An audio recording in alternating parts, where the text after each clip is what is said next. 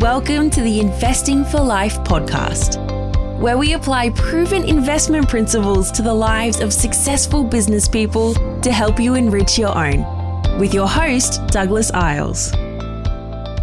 Hello, and welcome to the Investing for Life podcast. I'm Douglas Isles, and my goal is to help you, the listener, by encouraging my guests to unpack their successes using a framework modeled on Platinum's time tested investment principles. We will explore temporary setbacks that shaped our guests. We'll learn about the long term steps they've taken to ensure they're on the right path, and we'll hear how they stand out from the crowd. Today, I'm delighted to be joined by Catherine Robson. Catherine spent the major part of her career as a financial advisor, recently selling the business that she founded. Today, she's on a number of boards and is a big advocate of female led startups through her position on the board of Scale Investors. Catherine, Today, you have a strong focus on the idea of women starting businesses, but I'd like to start by going back to your own beginnings. And I'd love to start by talking about your memories of childhood, which you described as looking perfect from the outside. Yeah, so we were a very middle class, normal, average Australian suburban family. Um, and, you know, we had all the things that you would want, um, you know, two cars, house, dog. But I think you know, one of the things that hung as a sort of pall over our family existence was a real tension about money. And it wasn't that we didn't have money necessarily, but I think there was between my parents an absence of the ability to really communicate about money and prioritize um, the way in which as a family we use money. And so there was always this sort of tension um, and my mother, you know, used to joke that, that women were only ever one husband away from poverty.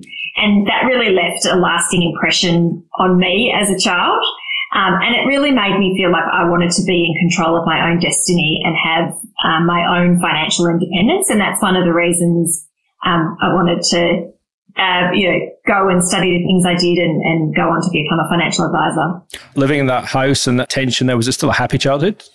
Oh, look, all of us have aspects of our childhood that are magical. Um, but I think I'm keen to create a different sort of environment for my kids as they grow up. Let's say as you're growing up, you wanted to become more financially independent. Can we sort of go through the steps that, that you took as a perhaps teenager and into early adulthood? Yeah, I mean, the, the, the sort of family folklore is that um, I was always quite focused on money and, you know, my, my father worked in finance and he used to, you know, give us pocket money and he, he, um, he used to incentivize us and say at the end of every quarter, if there was money left in your bank account, he'd double it. So I used to go to my friends you know, the second last day of the quarter and get them to put money in my bank account so my father would double it. Um, so I think, you know, I've always been quite focused on, um, feeling like I was in control of my own destiny and I felt like lawyers earned lots of money. And so when I, when I was looking for um, something to study at university, I had the marks. So I thought, oh, let's go and do a law degree. Um, but interestingly, probably what I should have studied, or as in addition to studying law, I probably should have studied economics because I loved it at school. Yep. But like a typical girl, I, I didn't feel like I was good at maths and I shied away from, from the sort of challenge of that. Um, but you know, when I came to the end of my law degree and I was doing my honours thesis, um, it was on prospectus uh, regulation and corporate governance of all things. And it was really the finance elements of that thesis that really sparked my attention and set me off on a path to, to being involved in the finance industry. Uh, just a sort of interesting point you make there, you know, the idea of confidence in maths among females. I know there's been a lot of studies done on it and the, the data says that you know, male and female are equal at maths at age six. And I think by the time they're 18, there's been a, a confidence divergence. Is that something you've explored in uh, your work that you've done with, with young female leaders today? Yeah, definitely. And I've used my own kids as a prototype. Um, so, you know, I think we often grow to the level of other people's expectations. And so I think if you um, implicitly or explicitly send a message about something, you just absorb that you know, almost by osmosis.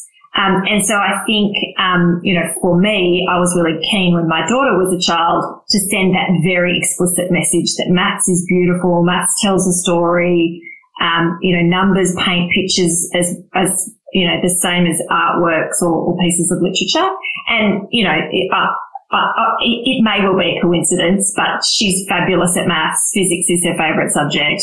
So, you know, those things I think who knows? It's an N of one, but you know, I feel like part of my role is to, to help other people build the confidence that probably I was lacking when I was growing up. Yeah, I studied maths myself, and I, I noticed that that gender balance was was pretty um, horrendous at, at, university. So, having discovered that, let's say that love for finance um, during the the degree, you, you went off to to join a Macquarie Bank, I think it was. Sort of, how how did it feel, sort of entering the corporate world? I was incredibly intimidated. So I was a, you know, five foot four, 22 um, year old blonde girl who felt like I didn't know anything. I did an arts degree majoring in Asian studies, in particular Japanese language, because I'd been an exchange student in Japan for 12 months while I was at high school and a law degree. So I didn't technically have any finance qualification. Um, and I was in the home of the millionaire factory. Um, and so, you know, I think one of the things, um, that I learned over the time that I was there um, was that you have to overcome that and put your hand up when you don't know stuff. And the worst thing you can do is pretend to know stuff. And and I, I made a really bad mistake actually when I was um, dealing some foreign exchange um, on behalf of a client, and one of the spot traders asked me the question about whether we were buying or selling Aussie. And I didn't really understand what he meant. And I just thought, oh, I'll just bluff my way through that. Right. And of course I got it wrong and the transaction went the other way and, and, you know, we lost, you know, the bank lost money. We had to compensate the client for it. So, you know, some of those things I think, um, are such great learning experiences early on because they're the sort of things that can become much bigger mistakes later on in your career if you haven't actually set down a blueprint um, for yourself some might argue that, that foreign exchange is a, is a coin toss at the at the best of times anyway. But that was one of the setbacks then that you you had to deal with, and you know, that's one of the, the topics I want to explore is is the setbacks that people have faced um, along the way and, and what they've learned from them. So there there was a, where it was a first, but you maybe um, you alluded in our earlier conversation to trying to be the, the number one in the industry as you sort of progressed into into financial planning and putting a lot of focus on that. Maybe you could take us on that journey. Yes, I think for a long, long time, I felt like I needed a third party's validation of whether I was any good. And so I think, you know, that was, um, you know, partly manifested itself in um, trying to get degrees. So I went on and did, you know, several other degrees after my two undergraduate degrees. Um, and I entered lots of industry awards and tried to get other people to tell me that I was the best at something. Yep. Um, and, you know, there was some things that, um, went my way, but, but, you know, for two years in a row, I, I was, um, one of the final three in the AFA Advisor of the Year award. And, and it, you know, I felt like I'd really invested in the process and that, that I'd really absolutely given everything. And for two years in a row, I was sort of literally standing on stage at the AFA National Conference and there was hundreds of people sitting um, at the gala dinner as I was standing there, you know, holding my certificate instead of the first prize. And, and it seems like a really small thing, but I felt really deflated by the experience.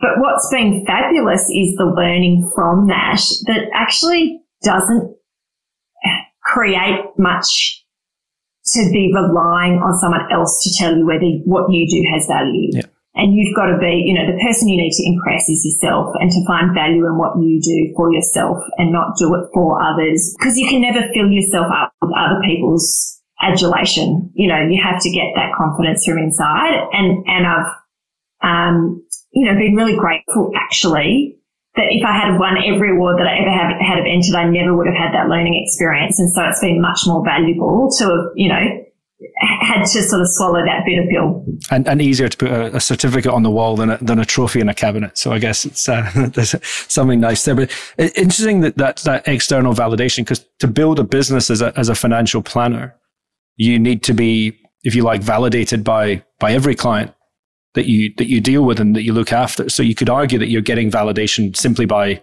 by doing a good job. Yeah, and I think it's like all things in life. Um, mindset and motivation actually are really relevant. And so it's less about, you know, a message that says entering awards is bad and more about what's your motivation for entering an award yeah. process. And if your, if your motivation is to learn and grow and extend yourself, then it doesn't matter where you come, first or second or third. But if you're very tied to one particular outcome, you know, I think you're perpetually setting yourself up for disappointment because you can never win everything. So you, you worked in the in the sort of corporate side of, um, if you like, of of planning, and, and, and, then decided to set up your own business. What what was the biggest challenge that you faced in in that regard? Yeah, I had big dreams about creating the absolute nirvana, you know, in terms of the, the perfect way of providing financial advice for high net worth individuals and uh, you know, an amazing experience for staff and to, to sort of be the McKinsey of financial advice. So sort of the aspiration to be, you know, a step above everyone else. And, and the main challenge was I was just not that great at managing people. And, and there was sort of a revolving door of, of people reporting to me um, and it was great actually because I had put in place um, a, a, board of directors. Um, I was the sole shareholder, but I had a board of directors um, to try and help lift my performance. And one of the directors was really candid with me, and he was like, "Well, you need to understand what your management style is."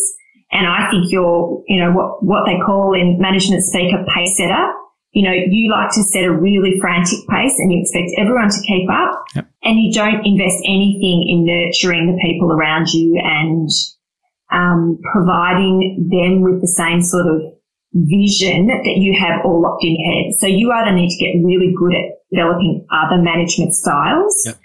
or you need to, to, you know, do something else with the business. And I thought, you know, I'm actually not prepared to make investment in that. And so I'm going to, um, effectively pass my business to someone else who can take it to the next level yep. by by leveraging um, you know the, the, the talent that resides in in the, the people of the business.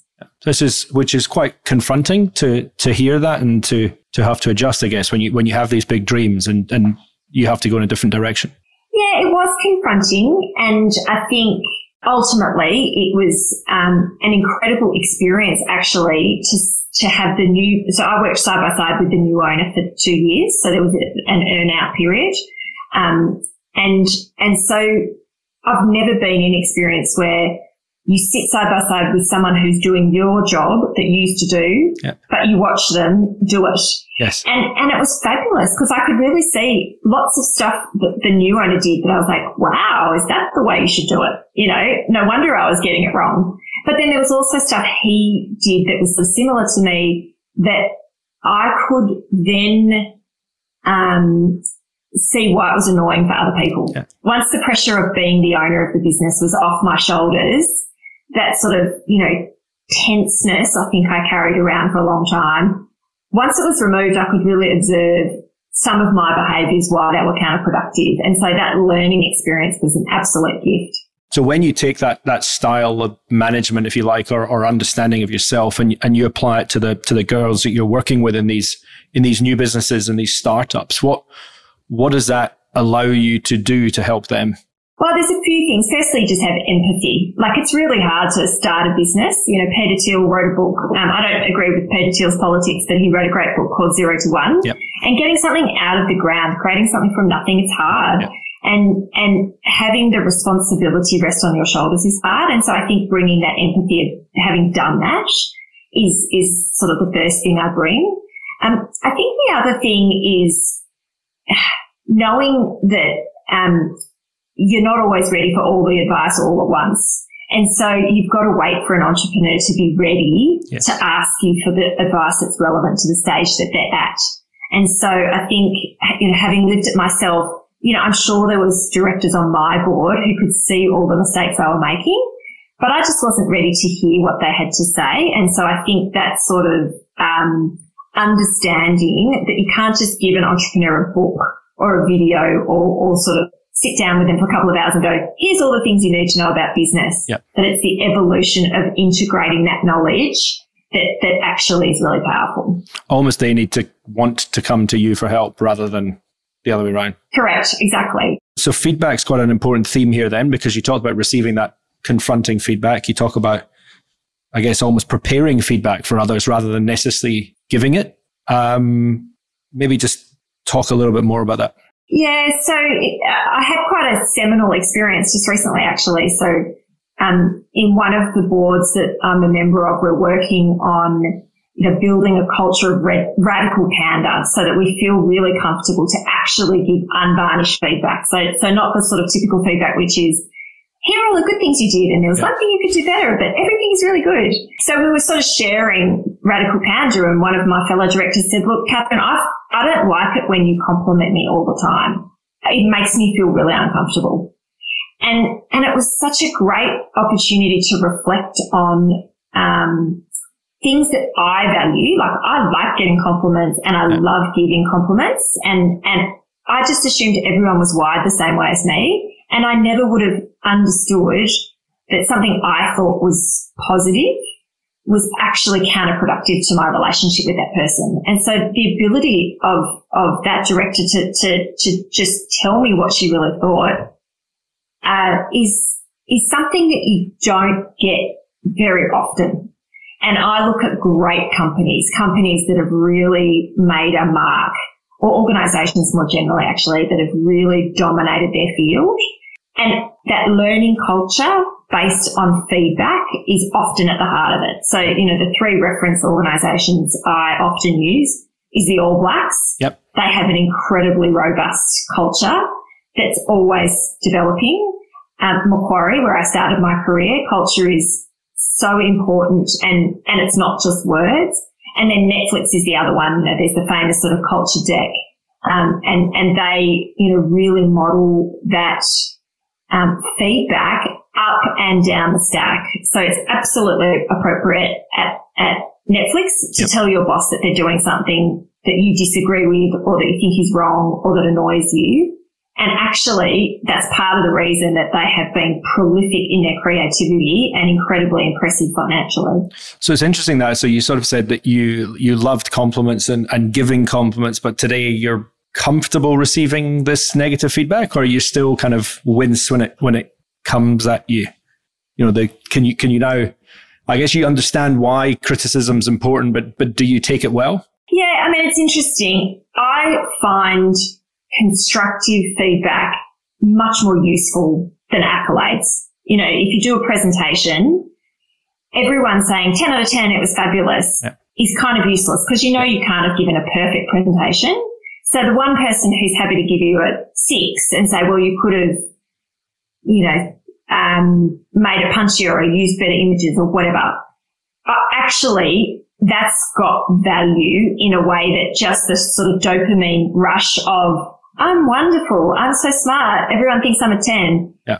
That actually doesn't help you become a better person or, or actually have impact and uh, create value for other people. So yep. that's how I feel about, um, you know, constructive feedback that it's, that it's something that someone cares enough about you and, and respects you enough to, to actually give you that, um, gift and, and trust that you'll take it in the right way. That's great. And it sounds like, you know, you've embraced this, this learning journey, if you like. I think you talked before um, we came on about the idea that you love reading, you love podcasts, you're you're an infotainment person. So maybe although you admire Netflix, you're you're not watching the, the trashy stuff. So what is it that you sort of devour when it comes to that information or in, infotainment as you describe it? Yeah, so I'm a big podcast listener, um, and so I I like um, podcasts that really stretch my thinking around things that I don't understand. So, given that I work in the startup space a fair bit, I'm really interested in technology. So, there's a great um, you know couple of technology podcasts I listen to, Stratechery, um, that um, Ben Thompson publishes, and he also does a, a follow up podcast, which is a conversation podcast with John Gruber called um, Dithering. Um, the, the, sort of all-in podcast, which is, you know, basically four billionaires sitting around talking to each other about technology and politics. Um, and, and the Pivot podcast, which is Kara Swisher and, um, uh, Professor Scott Galloway talking about, you know, a whole lot of stuff. It's very American centric, but, um, those sort of things that introduce me to concepts I'm unfamiliar with or stretch my understanding of stuff. Yep. I just absolutely love that. When we think about investing, one of the things that we, we look at a lot is, is change and, and, and long term change and, and, and, businesses that are, like, say, investing in a better future. What, what have you sort of think has been, I guess, investing in yourself? Um, what has been that sort of approach that you've taken in, in, in a life sense rather than a financial sense? Oh, I mean, by far and away, the best investment I ever made was my husband. Um, you know, I think if you want to be successful, that sort of, you know, humans are pack animals. We need, yep. you know, we, it's so hard to, to thrive as a solo being. So, you know, choosing a life partner that, um, is supportive and he spent 25 years at Macquarie. We met when we worked at Macquarie and he's still there.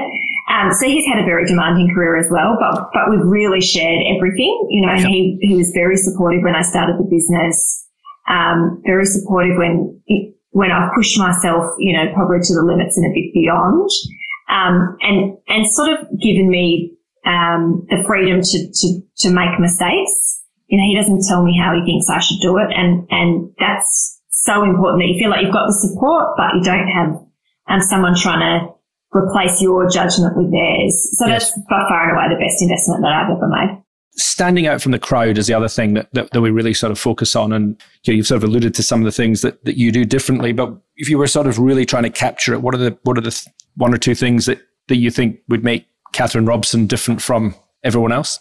Yeah, I think I mean the power of small things and the compounding effect of making good choices again and again and again. And um, you know, someone once said to me, um, you know, do the things other people won't do, and then you'll have the things that other people don't have. Yep. And so we all want to be, you know, healthy. We all want to be smart. We all want to earn lots of money. We all want to have a great family life. But, but often, you know, we know what we should do, but we just don't do it. And, and so I think, you know, I, I have quite a high self-regulation capability. So, you know, I don't drink alcohol. I don't drink coffee. I don't eat sugar or wheat or gluten or dairy um, you know, I exercise and meditate every day. Like I invest a lot in, in stuff that in itself, each one of those little things makes absolutely no difference really, but the cumulative effect of feeling energetic, feeling like you're positive, um, feeling like you're grounded yep. and, and hopefully feeling like, um, you've got sufficient capacity to reflect and synthesize all of the different information that you have the privilege to absorb, you know, that actually over time really compounds to something meaningful. Did that build in, I mean, the compounding over time, did, did you sort of build them on top of each other or have you, have you always had that, that self regulation? Because I think one of the things people would, everyone would love to have that. It's a, a great thing to have, but how would other people go about trying to get there? I think it starts small. And, and so, you know, there's a great book um, by Charles Duhigg called The Power of Habit. And, and, you know, just use one habit to, to then be the gateway to the next habit, you know, and, and it can be anything. And, you know, we do it already, right? We brush our teeth every day. Yep. Why do we do that? No one tells us. No one gets us in trouble if we don't do it, but it's a habit. And so yep. I think applying that to anything and just starting small so it's sustainable as you say, then it builds on itself. And, and, you know, the more you get up in the morning and feel great, the more you want to go and exercise, the more you exercise, the more you feel like you, you know, have the energy to take on a new role or, you know, volunteer time or whatever it is. So yeah, I, think that that's sort of beauty in, in, um, compounding the small things. And, and it's the same for me financially. Like I haven't taken any massive risks in, in my investing life, but you know, having just done, you know, invested in good stuff and, and let it grow over time, it, it, yep. it turns into something meaningful sort of before you know it. Yeah. And, and I think you allude to the idea that once you had financial independence, you had that sort of liberating feeling, which has allowed you to focus on on other things and, and, and trying to make a contribution. So that, that contribution to, to, to girls starting businesses, um, is a fantastic thing to be doing. What, what's the most rewarding aspect of that? I mean, financial independence, I cannot um, overstate how important I think that is in terms of giving you mental bandwidth. And so I think for me, the, the, the best thing about being, you know, financially independent, at least by my own definition, is that I only do stuff I enjoy these days. If, yeah. if, you know, if I don't want to do stuff, there's nothing in my portfolio of activities that, other than being a parent, that I couldn't give up you know, but, you know, um, and so that's an, an incredible feeling of choice that, um, every time I'm in a meeting that's frustrating or going too slowly, or as you say, an entrepreneur is maybe not listening to the message you're trying to communicate, it's great to be able to go, well, I chose to be here. And if I don't want to be here, I can opt out. And, you know, I think that then you know, subliminally transmits itself to the people that you engage with, you know, and they feel like you're there by choice. And so they, I think they listen to you more. I think, um, they value what you have to say more. Yep. And, and so, you know, I, I, think again, it has this really nice, um, circular effect that, that, that, builds on itself. Yeah. So I guess to bring this round and the, the sort of circular ending, if you like, you know, you, we started off with, with you as a kid and the, the, the, the life you had at home. Now you're, now you're a parent. What is that sort of message that you're trying to impart? And what, what do you think you can give your kids that, that maybe you didn't have? How does the, you know, the family get better from generation to generation? Having that feeling of scarcity around money, it drives you. And so you work really hard. And so one of the things that's always worried me about our kids, they are in a much more privileged environment than my husband and I grew up in. And so I think it's more about thinking how you can solve someone else's problem. If you can solve a problem for someone else, you will always be able to um, find your way in the world. So don't think about the job you want. Don't think about what someone should pay you or you're entitled to stuff. Think about what contribution you can make, what value you can create for, for other people. So, you know, when the kids were younger, they would want to earn money and, and would say, okay, so the, the job we want done is for the front garden to have no weeds in it. So I don't care how long it takes you. We can negotiate a price, but the product I want is a weed free garden and it's up to you to sort out how you deliver that product that, that I want. And I think I'm hoping that that message is, is a message of, you know, resilience and adaptability and sort of thoughtfulness and creativity. Because I think, you know, this generation of kids will live in a world that is characterized by accelerating change. And so if you have that sort of mental flexibility, you hopefully embrace that change. In Nicholas Taleb's language, you're anti-fragile. You get stronger the more uncertain the environment is because there's more people who have more problems that need solving. And so if you've got that mindset, you'll always thrive. I remember right back at the beginning, you mentioned your dad saying he would double your pocket money at the end of every month and, and you, you went and collected money from your friends. Did you ever give that money back or did you, uh, did you keep the profits? Oh, I kept the profits. uh, yeah, I, I mean, I certainly, um, I didn't give it back to my dad, but I certainly, you know, split the uh, the winnings. You know, I gave my friends back their capital, and I sort of, you know, shared the, the largesse with them. Um, uh, so it was it was a good scheme for everyone, and I think my dad secretly thinks it's um, something he's proud of that he has a child that has an entrepreneurial spirit to sort of work out what the angles are and still say, you know, still stay within the rules. I love that. And uh, look, Catherine, it's been fantastic talking to you, and I hope that you know, uh, the, both the listeners of this episode are inspired and also the, the, the people you're bringing through um, in the startups because I think you've, you've got a lot to share and uh, fantastic contribution. So, yeah, thank you very much for joining us. No, it's a real pleasure, Doug. And, you know, the entrepreneurs I work with are just so inspiring and I feel so grateful that I have the opportunity to share part of their journey. Thanks for listening to the Investing for Life podcast. If you like what you hear, please remember to subscribe and share with your friends. For show notes from today's conversation, head to platinum.com.au.